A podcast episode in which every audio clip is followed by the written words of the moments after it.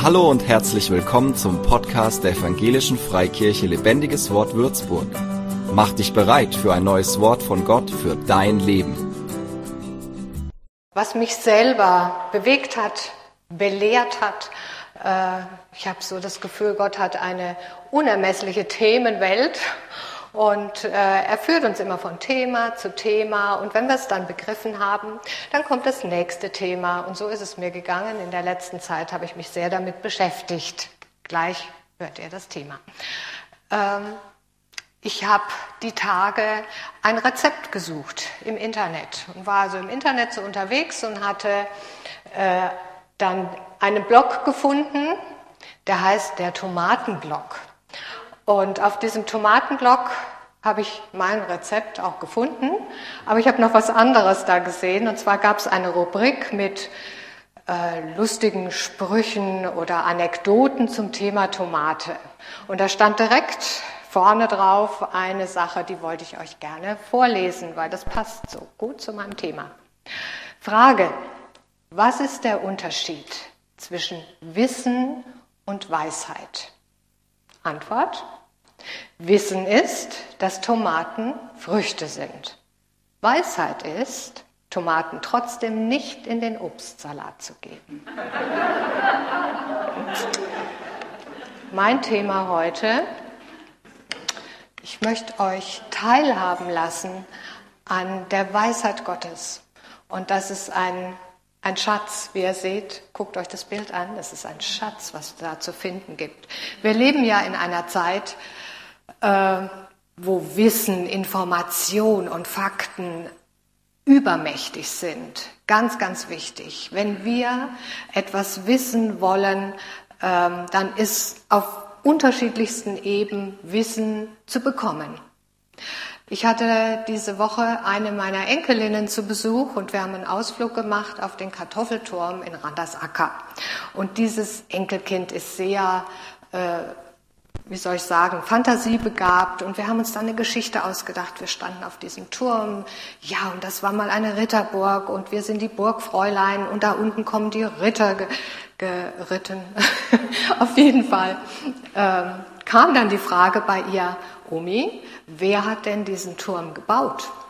Und äh, dieser Turm ist ja jetzt äh, so ein Aussichtspunkt, sehr zu empfehlen, schön, schöne Wanderwege da rundherum. Äh, und da stehen viele Tafeln und ich habe geguckt, ob irgendwo steht, steht, wer den Turm gebaut hat. Aber ich habe nichts gefunden und sagt zu ihr, weißt du was, wenn wir zu Hause sind, schaue ich bei Google nach. Google weiß das.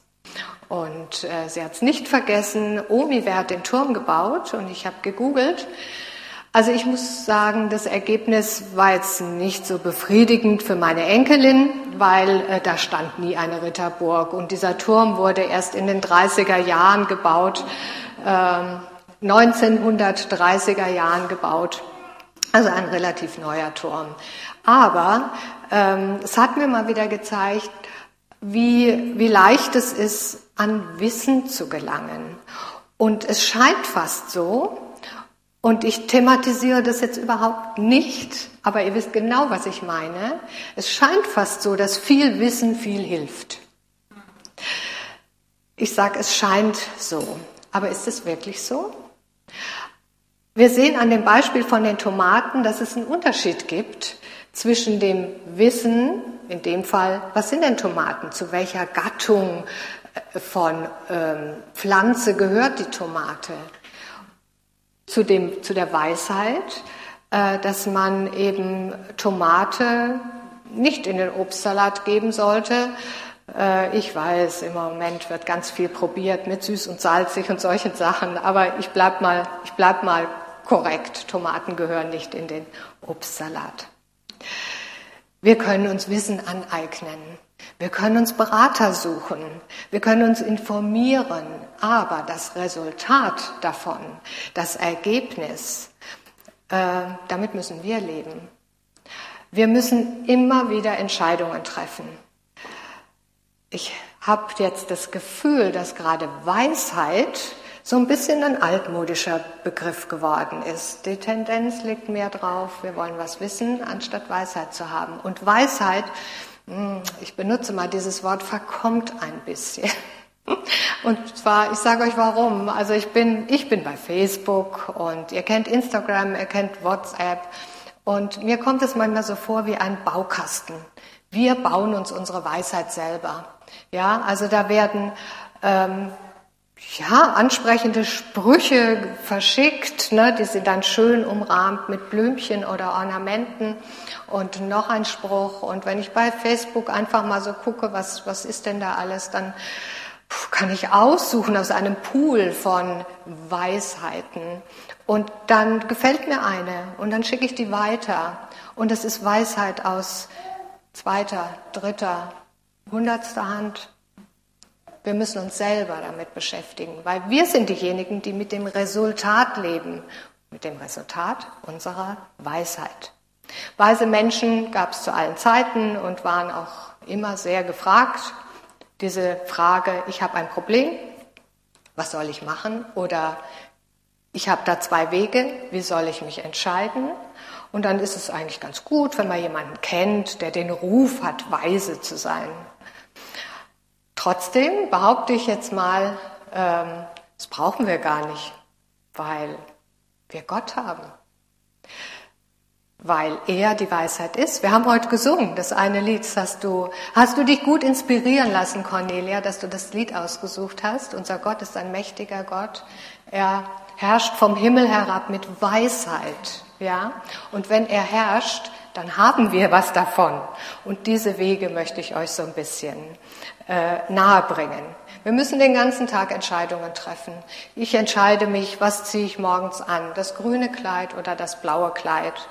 Was äh, trinke ich zum Frühstück? Trinke ich Kaffee oder Tee? Fahre ich mit dem Auto oder mit dem Fahrrad äh, zur Arbeit? Das sind alles so Entscheidungen, die das läuft irgendwie, ja. Wir hören so ein bisschen in uns rein, entscheiden aus unserem Bauch oder was vernünftig ist, ja, Vernunft. Ähm, ja, die Kleiderwahl. Gut. die Frauen wissen, was ich meine. Ähm, manchmal ist es vernünftig, das Auto zu nehmen, wenn man zur Arbeit fährt, äh, weil der Wetterbericht sagt, es soll am Nachmittag regnen. Weise Entscheidung. Du wirst nicht nass auf deinem Fahrrad. Ja, aber es gibt ja auch ganz schwerwiegende Entscheidungen, die unser Leben nachhaltig beeinflussen. Das ist zum Beispiel die Partnerwahl oder ähm, ja, welches Auto kaufe ich mir? Ich habe mir jetzt vor, nach 21 Jahren ein neues Auto gekauft, nach 21 Jahren. Und diese Wahl, das war ein längerer Prozess. Und ähm, wenn ich beschreiben sollte, wie ich mich entschieden habe, dann sage ich, ich habe mir aus dem Bauch raus entschieden. Meine Männer, die Männer meiner Familie sagen, hast du gut gemacht, hast du gut gemacht, weil die haben die Technik geprüft. Ich denke, es war eine weise Entscheidung. Stellt sich dann die Frage, welche Weisheit brauchen wir denn? Brauchen wir die humanistische, philosophische, therapeutische, Baukastenweisheit oder brauchen wir die göttliche Weisheit? Und ich stehe hier, weil ich euch die göttliche Weisheit zeigen möchte, vermitteln möchte. Keine Frage, was anderes habt ihr sicher nicht erwartet. Das mal so zu beschreiben, was ist denn der Unterschied? Die menschliche Weisheit ist gebunden an die eigene Kraft, an den eigenen Verstand und die eigenen Erfahrungen. Oder die Erfahrungen eines anderen. Frage zwei Menschen um Rat und du wirst zwei unterschiedliche Ratschläge äh, bekommen. Äh, da ist der Mensch, dem im Leben alles zugeflogen ist, der Erfolg hatte im Beruf, der hat eine glückliche Ehe, viele Kinder und reift und altert so vor sich hin und äh, ist ganz zufrieden und fragt diesen Menschen um Rat und er wird dir sagen, was wird er dir sagen? Ach komm, carpe diem, genieße den Tag, alles wird gut, das Glück fällt dir in den Schoß, wart's nur ab. Und die zweite Person, der ging es gar nicht so gut in ihrem Leben und sie hatte viele Krisen durchlebt und ähm, war nicht so erfolgreich und ist so ein bisschen verbittert und fragt diese Person um Rat und sie wird dir sagen, sei bloß vorsichtig. Schau dich genau um und äh, lieber weniger als mehr. Trau, schau wem. Merkt ihr diesen Unterschied? Menschliche Weisheit kann so ähm, gebunden sein an Erfahrungen. Die göttliche Weisheit ist gebunden an Gottes Kraft, die durch uns wirksam wird. Sie ist gebunden an seine Liebe zu seinen Kindern und an unseren Glauben. Und der Glaube macht alles möglich. Gottes Weisheit eröffnet uns viel mehr Möglichkeiten, weil in Gottes Weisheit steht das Kreuz im Mittelpunkt. Jesus Christus ist der Anker, der Fokus von göttlicher Weisheit. Jesus Christus ist die personifizierte Weisheit. Merkt euch diesen Satz, der kommt zum Schluss dann auch nochmal.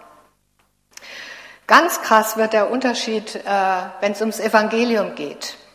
Also es war Gottes Ratschluss, den Rettungsplan für uns zu entwickeln. Und es heißt, das Evangelium ist die Weisheit Gottes für uns, für die Glaubenden. Für uns ist das Weisheit. Für diejenigen, die es nicht glauben, ist es Torheit. Genau das Gegenteil.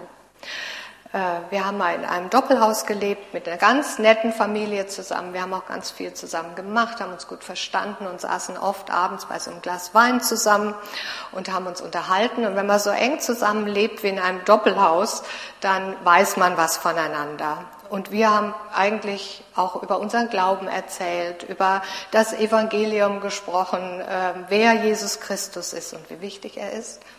Und dieser, dieser Nachbar war ein, ein Doktor, ein Wissenschaftler. Ja, oh, der war, der war schlau ohne Ende. Aber ich kann mich noch so erinnern an sein äh, leicht ironisches Lächeln und die Aussage, ach, was ihr da glaubt was für ein Quatsch. Ja, es war ihm eine Torheit. Und dann hat er uns erklärt, was er glaubt. Und er glaubte an die Schlammtheorie. Irgendwas mit Evolution. Aber ihr seht den Unterschied. Und das war immer wieder Gesprächspunkt zwischen uns. Und da sind wir nicht zusammengekommen. Gut, so ist das manchmal. So ist das manchmal. Ich starte, nee, ich habe ja eigentlich schon angefangen. Äh, ich mache weiter mit dem Höhepunkt. Normalerweise, wenn man so eine Predigt macht, dann äh, hebt man sich einen Höhepunkt oder den Knaller zum Schluss aus, auf, aber ich starte damit. Ich starte mit dem Knaller, weil ich euch alle mitnehmen will. Und zwar mit folgender Bibelstelle steht in Jakobus 1, Vers 5. Wenn es irgendeinem von euch an Weisheit fehlt, dann soll er Gott darum bitten. Er gibt allen gern und macht niemanden Vorwürfe. So wird ihm diese Weisheit geschenkt werden. Was für eine Zuversicht, was für eine Aussage, was für eine Verheißung. Da steht nämlich, er gibt, er gibt denen, die besonders begabt sind, denen, die besonders schlau sind. Nein, er gibt allen. Das heißt, ähm, allen. Und deswegen spreche ich euch alle jetzt an. Gott gibt Weisheit ohne Vorwürfe.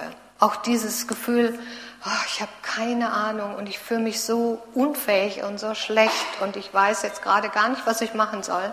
Frag Gott. Er macht dir keine Vorwürfe für deine schlechten Gefühle. Im Gegenteil, er baut dich auf und er wird dir Weisheit schenken. Wir haben so ein Potenzial zur Verfügung. Weisheit ist unermesslich. Gottes Weisheit ist äh, unermesslich, denke ich mir. Und äh, können wir etwas tun, um unser Weisewerden zu unterstützen? Und ich sage mal ja, wir müssen sogar etwas tun, um diese Weisheit anzapfen zu können. Und Gott stellt uns dieses Potenzial zur Verfügung, aber wir müssen, und hier zitiere ich unseren Pastor Magner, eins seiner Lieblingsworte sind die Fleißschritte. Wer Predigten von ihm gehört hat, weiß, taucht immer mal wieder auf. Wir müssen Fleißschritte machen. Wir müssen kleine Schritte gehen. Wir müssen uns aufmachen und nehmen von dem, was Gott für uns hat. Und ganz wichtig, das Fundament aller Weisheit, Wer Ehrfurcht vor dem Herrn hat, erlangt Weisheit. Steht in Sprüche 15, Vers 33. Und das zweite kommt Übermut, dann kommt auch Schande. Doch Weisheit ist mit Demut verknüpft. Da haben wir zwei Begriffe, Ehrfurcht und Demut. Ehrfurcht ist so, hm, so ein Begriff, da steckt ja Furcht drin und der Furcht, da denkt man so an Angst. Aber Ehrfurcht äh, ist zum Beispiel das, was wir im Lobpreis vorhin gemacht haben. Wir haben Gott Ehre erwiesen. Gott ist Gott, er ist heilig, das haben wir auch gesungen, er ist heilig. Er steht über allem und wir als seine Kinder dürfen unsere Liebe ausdrücken, unsere Ehrfurcht ausdrücken, in, mit Worten, mit Liedern. Aber das ist ein Fundament, äh, wie wir Gott achten. Die Demut, Demut ist auch so ein altmodischer Begriff. Man denkt so, ah, Demut, ich bin demütig, ich ziehe mal so ein bisschen meinen Kopf ein, guck mal, dass mir der Himmel nicht auf den Kopf fällt. Dann bin ich demütig. Aber Demut ist was, eigentlich was ganz anderes. Äh, C.S. Lewis hatte eine schöne Erklärung äh, gefunden. Echte Demut ist nicht, dich gering zu schätzen, sondern sich selber weniger wichtig zu nehmen. Das ist auch, das ist Demut, zu erkennen, Gott hat einen Plan und der ist vielleicht sogar besser als mein eigener, als meine Gedanken. Also auch nicht zu wissen, was Gott geplant hat und zu sagen, ich nehme es an, dein Wille geschehe, Herr, das ist Demut, sich unter den Plan Gottes zu stellen. Und äh, ja, noch eine Weisheit steht auch in den Sprüchen, der Mensch denkt, Gott lenkt. Das war jetzt schon der, glaube, der dritte Spruch, den ich benutzt habe aus den Sprüchen. Und äh, ja, wer hat die Sprüche geschrieben oder den größten Teil der Sprüche geschrieben? Das war der, der Salomo. Und man kann nicht über Weisheit reden, ohne ihn auszuklammern, weil äh, es heißt in, im Wort, keiner war vor ihm so weise und keiner wird nach ihm so weise sein. Das sagt Gott über ihn selber. Und deswegen werde ich ihn ausführlich mit einbeziehen. Und äh, wenn ihr ins Kleingruppenheft geschaut habt, es gibt eine Kleingruppe beim Paul in Kitzingen, äh, da geht es um die Sprüche Salomos. Äh, wenn ihr wirklich mal einen guten Rat braucht, nächstes Jahr, wenn dieses Semester zu Ende ist, dann fragt einen Absolventen dieser Kleingruppe, weil die werden weise aus dieser Kleingruppe rausgehen. Also Salomo war ja ein König mit den besten Voraussetzungen. Als Sohn von König David war ihm ja, stand ihm ja die Welt offen. Und er hat sich interessiert für Wissen. Also er war wissbegierig. Wissen ist ja, ist ja keine Schande. Und Wissen sich anzueignen auch nicht. Der hat, ähm, der, der hat die Natur studiert. Der hat selber, der wusste so viel. Der hat selber Vorlesungen gegeben über über Pflanzen, über Tiere. Er war sehr gelehrt, sehr gelehrt. Andererseits war er Schriftsteller, also er war Autor dieser, dem, ich glaube, zwei Drittel von den Sprüchen hat er geschrieben und auch das Buch Prediger stammt von ihm und da hat er sich gut von Gott inspirieren lassen äh, und er hat es geschafft, bis in die heutige Zeit äh, bekannt zu sein. Sprichwörter sind bekannt von ihm. Äh, Hochmut kommt vor dem Fall. Wer anderen eine Grube gräbt, fällt selbst hinein. Ja, stammt von Salomo. Wenn man heute eine Umfrage macht auf der Straße, ob das noch jemand weiß, ist so die Frage. Ne? Und er verstand es, ähm, die, die Wissenschaft, seine Beobachtungsgabe, das, was er gelernt hat, zu kombinieren zu Bildern, um etwas Weises auszusagen. Und äh, ich habe jetzt ein Schmankerl für euch, was mit dem Thema jetzt gar nichts zu tun hat, aber es ist mir aufgefallen, während ich da äh, studiert habe und ich habe ich hab echt äh, lachen müssen darüber. Ähm, Salomo hat in seine Sprüche eine chemische Formel eingebaut. Wusstet ihr das? Damals schon, 900 vor Christus, ja. Und chemische Formeln gab es ja erst im 17. Jahrhundert hat sich das so entwickelt, diese Wissenschaft der Chemie.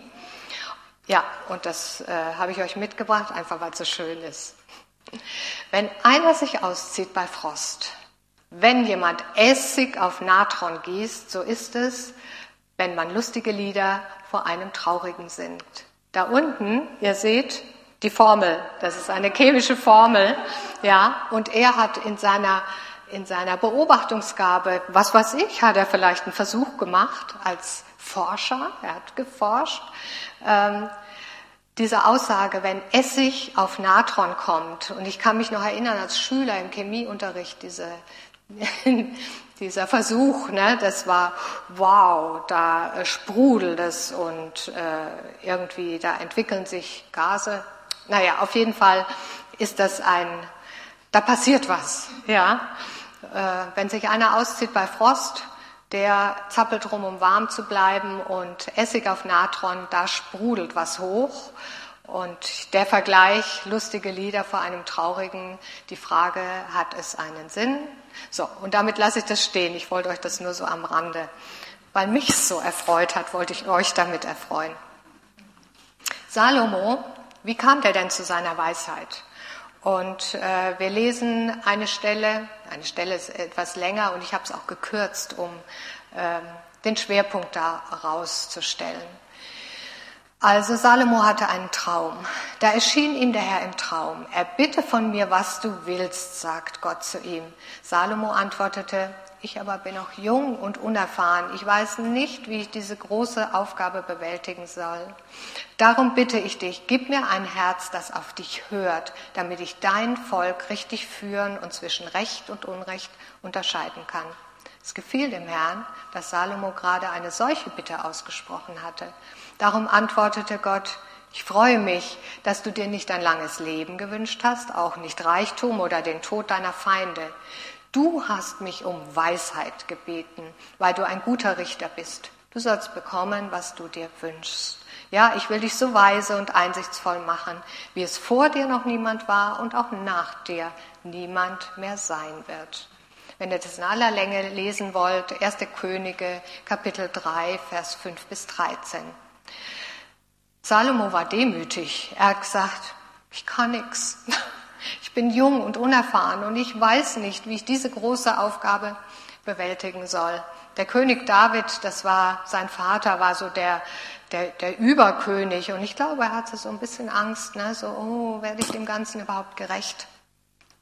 Ja, und dann der, der Ausschlag, warum Gott ihm die Weisheit geschenkt hat und Gott nennt es Weisheit, war die Bitte, gib mir ein Herz, das auf dich hört. Das ist Demut. Und ein hörendes Herz ist dieses, äh, was ihr auch im Gottesdienst vorhin so mitbekommen habt. Ne? Gott spricht, Gott spricht äh, auch durch Menschen, durch prophetische Eindrücke.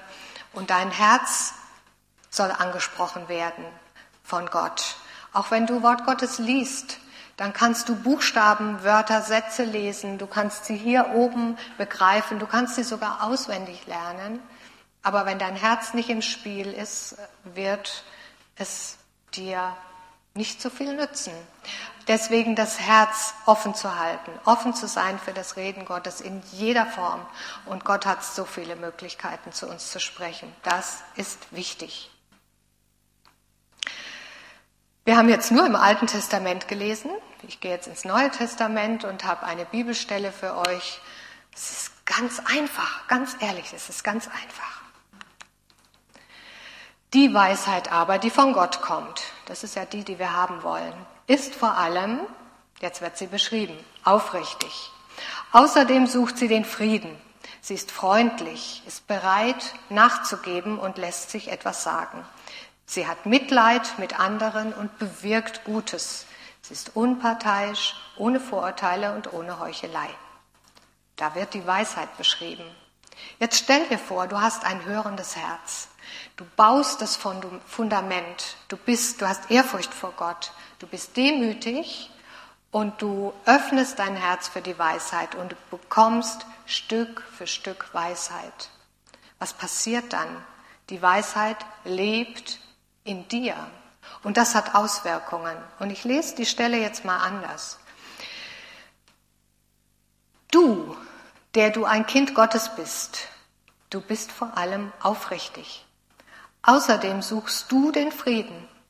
Du bist freundlich, du bist bereit nachzugeben und du lässt dir etwas sagen.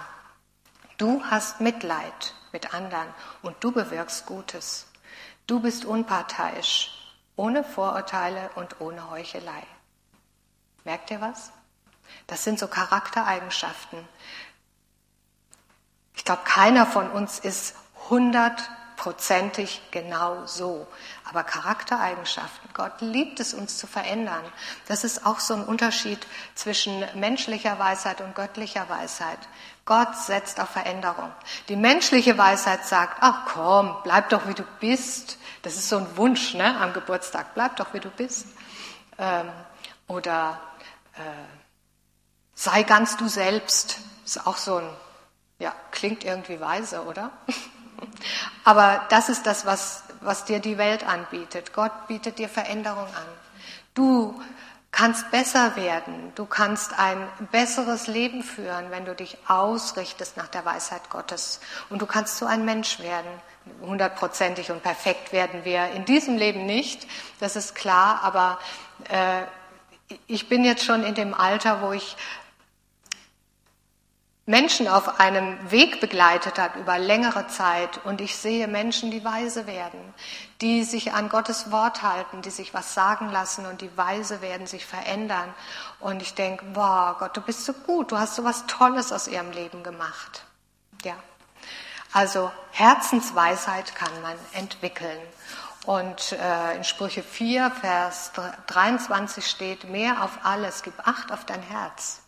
Das ist so Achtung, Achtung, da kann es gefährlich werden. Denn aus ihm strömt das Leben. Das Leben strömt aus unserem Herz. Die Weisheit fließt, die wird gesehen, die wird registriert bei anderen Menschen. Vielleicht wirst du ein guter Ratgeber, wenn du weise bist. Was ist die Prophetie von der Endzeit? Die Herzen der Menschen werden erkalten, heißt das. Und ein kaltes Herz ist tot, das schlägt nicht mehr. Da kommt nichts mehr raus. Deswegen, wir müssen unsere Herzen lebendig halten. Wir müssen uns immer wieder neu entzünden lassen, ein heißes Herz haben, ein brennendes Herz haben. Dann, wie war das bei dem Versuch? Fängt es an zu sprudeln, ja? Wie Essig auf Natron wird die Weisheit aus unserem Herzen sprudeln und anderen dienen. Ja, das ist das. Noch so ein Punkt, tief durchatmen. Weise werden kostet etwas. Ja, es kostet etwas. Mit dem besten Teil deiner Habe erwirbt dir Weisheit. Um, um den Preis deiner, des, deines ganzen Vermögens verschaffe dir Einsicht. Steht in Sprüche 4, Vers 7. Ey, das klingt so, als wenn wir unser ganzes Hab und Gut quasi da zur Verfügung stellen sollen, um uns, also hier ist unser Geld, gib mir Weisheit dafür. Ähm, im übertragenen Sinn. Ich glaube, Gott meint in dem Fall, dass es uns etwas kostet. Es kostet uns zum Beispiel Zeit. Ein Gebet, ein Blick in die Bibel im Vorübergehen wird uns dienen, ja, aber wird es aufbauen auf das gute Fundament. Wir brauchen Zeit mit Gott, im Gebet mit Gott. Wir brauchen Zeit mit dem Wort, dass es zu uns sprechen kann. Und äh, das kostet manchmal so den inneren Schweinehund, äh, wenn man einen Tag hat, der vor einem liegt mit ganz viel Arbeit und sagt, okay, ich stehe eine halbe Stunde eher auf, weil ich in der Bibel lesen will oder weil ich beten möchte. Kostet einen was. Ja, früh aufstehen. Eher aufstehen als normalerweise. Es kostet Geduld weil der Mensch denkt, Gott lenkt und manchmal müssen wir warten, dass etwas passiert. Und dann ist unsere Geduld gefragt und da dran zu bleiben, weiterzumachen, das kostet einen was. Ja. Es kostet einen auch, auf diesem Weg, in diesem Prozess Fehler zu machen. Ja, wir sind ja nicht perfekt. Uns passieren Fehler und ähm, ja, Manchmal ist es schwer und es kostet einen was, Fehler zuzugeben vor anderen Menschen. dazu zu stehen, die Konsequenzen zu tragen.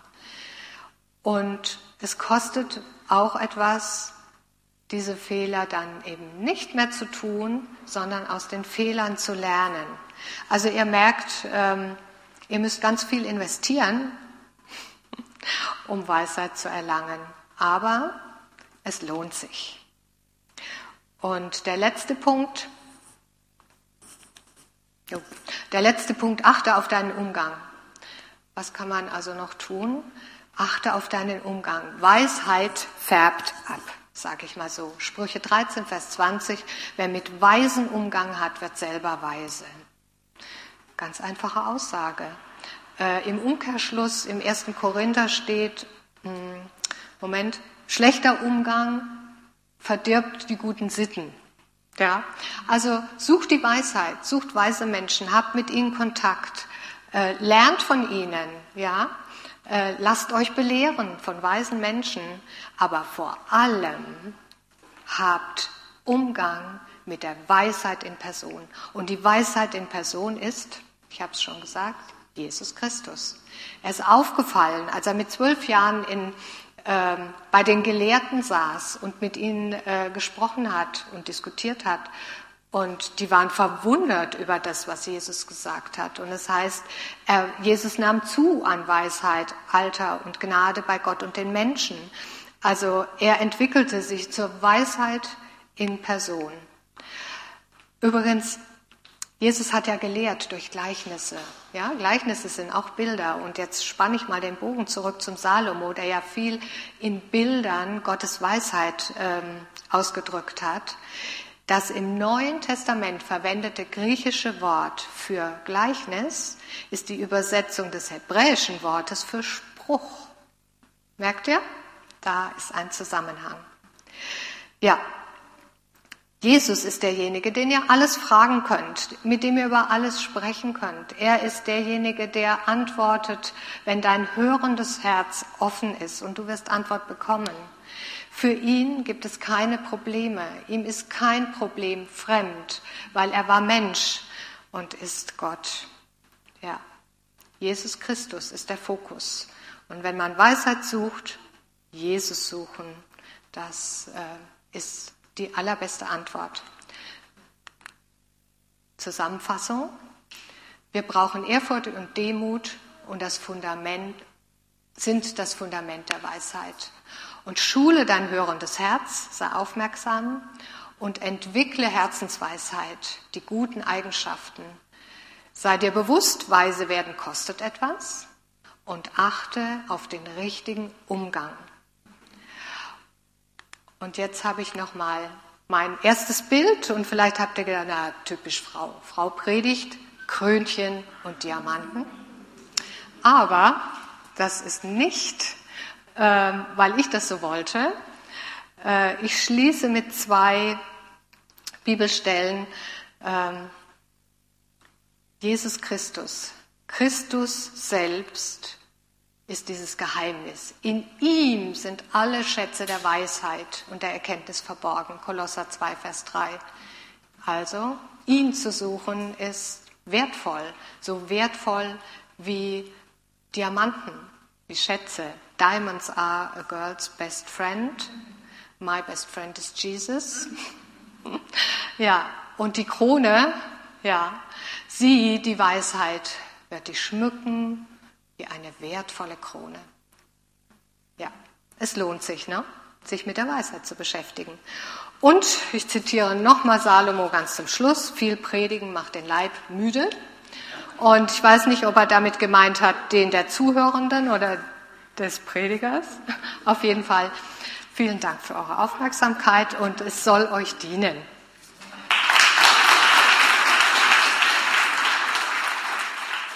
Für mehr Infos besuche uns auf Facebook unter lebendigeswort.de oder einfach persönlich im Sonntagsgottesdienst.